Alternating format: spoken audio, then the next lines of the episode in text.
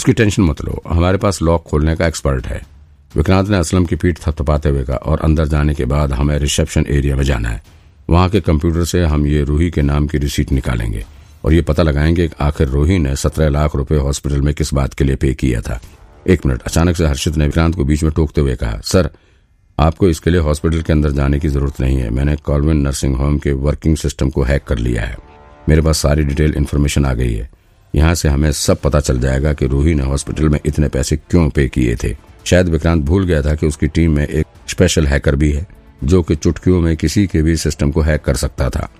हर्षित ने इशारा करते हुए विक्रांत को अपने लैपटॉप में देखने के लिए कहा। विक्रांत के साथ ही हर्ष और लोकेश भी तुरंत हर्षित के लैपटॉप में देखने लग गए। जैसे हर्ष ने लैपटॉप की स्क्रीन पर इन्फॉर्मेशन देखा तो फिर उसने शॉक्ड होते हुए कहा यह हॉस्पिटल को नॉर्मल नर्सिंग होम नहीं लग रहा है। देखिए, इसमें कितना पेमेंट हुआ है। ये देखिए, ये ये कोई भी पेमेंट दस लाख से नीचे नहीं हुआ है। आखिर ऐसा कौन से तरीके से यहाँ इलाज होता था कि दस लाख रुपए से नीचे कोई इलाज ही नहीं होता था?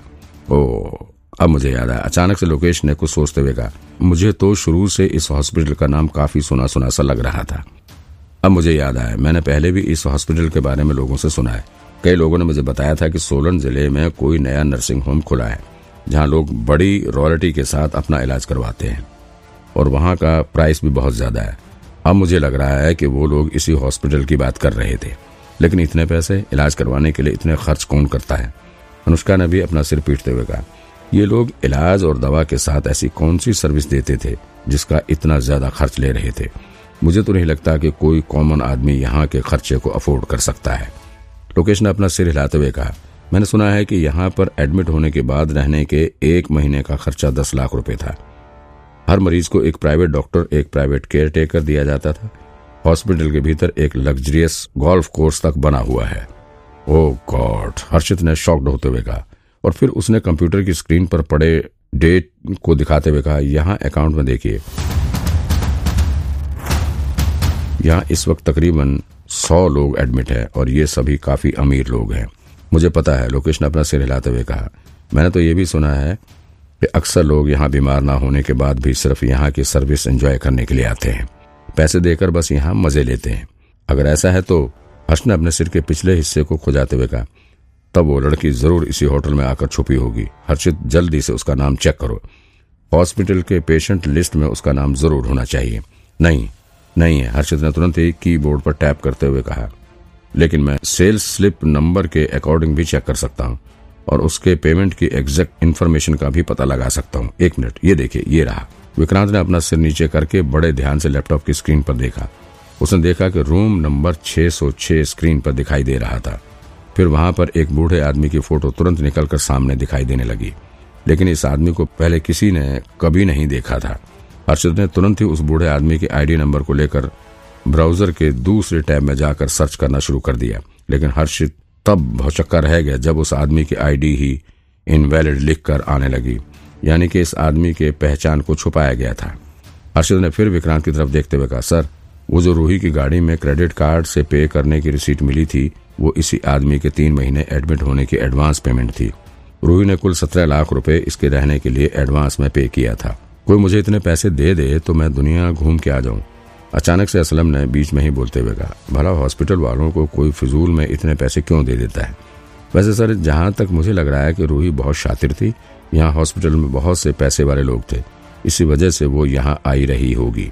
वो पैसे सूंघ लेती थी, लेकिन मुझे नहीं लगता कि वो इस हॉस्पिटल में छुपी हुई हो सकती है।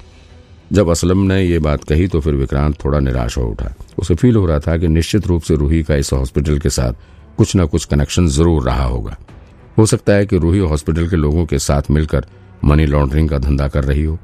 लेकिन कुछ भी हो, अभी हॉस्पिटल के भीतर जाकर रूम नंबर 606 में जाना ज़रूरी है।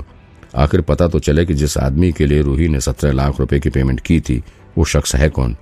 क्या पता उससे मिलने के बाद रूही के बारे में कुछ पता लग सके? क्या पता वो शख्स रूही का कोई बेहद करीबी हो? ये सोचकर विक्रांत तुरंत ही हॉस्पिटल के भीतर जाने के लिए रेडी हो गया। लेकिन इस बार वो और ज़्यादा तैयारी के साथ जा रहा था। विक्रांत नहीं चाहता था कि पिछले तीन बार की ही तरह फिर से उसका सामना किसी बॉम्ब से हो जाए।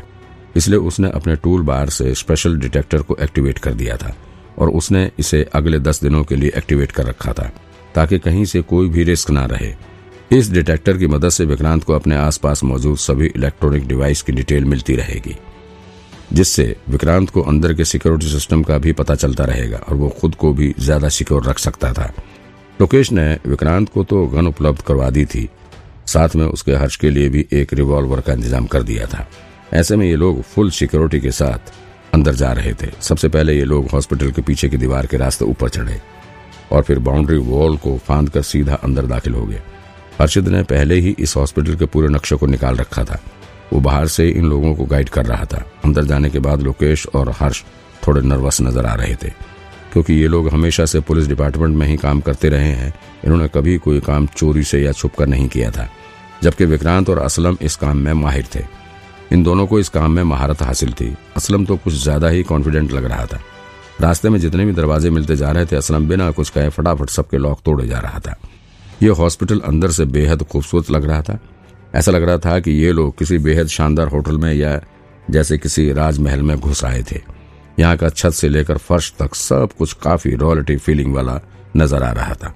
ये लोग अंदर दाखिल होने के बाद सीधे ही लिफ्ट की मदद से हॉस्पिटल के सिक्स फ्लोर पर पहुँच गए। वहाँ जाने के बाद वो लोग सीधे ही रूम नंबर 606 के पास पहुँच गए। रूम के बाहर पहुँचने के बाद असलम ने विक्रांत की तरफ़ देखते हुए कहा, सर, ये लॉक खोलने में थोड़ा टाइम लगेगा। कितना टाइम पता नहीं। और ये भी नहीं पता कि मैं लॉक खोल पाऊँगा या नहीं, क्योंकि ये इलेक्ट्रॉनिक लॉक है। तो इसको तोड़ देते हैं ना? हर्ष ने सुझाव दिया हाँ तोड़ देते हैं। रुको, मैं तोड़ता हूँ।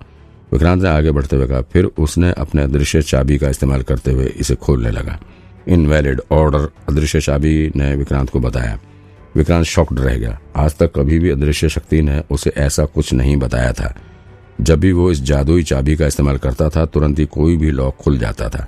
तो भला ये कैसा लॉक था, जो कि उसकी जादुई चाबी भी नहीं खोल पा रही थी? विक्रांत अभी सोच ही रहा था कि उसकी नज़र दरवाजे के हैंडल पर पड़ी।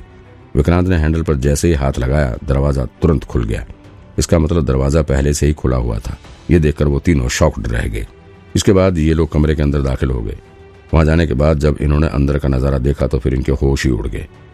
इस रूम के भीतर एक जिम बार आदि सब कुछ बना हुआ था। किसी हॉस्पिटल के रूम के भीतर ऐसी सुविधा आज तक किसी ने नहीं देखा रहा होगा।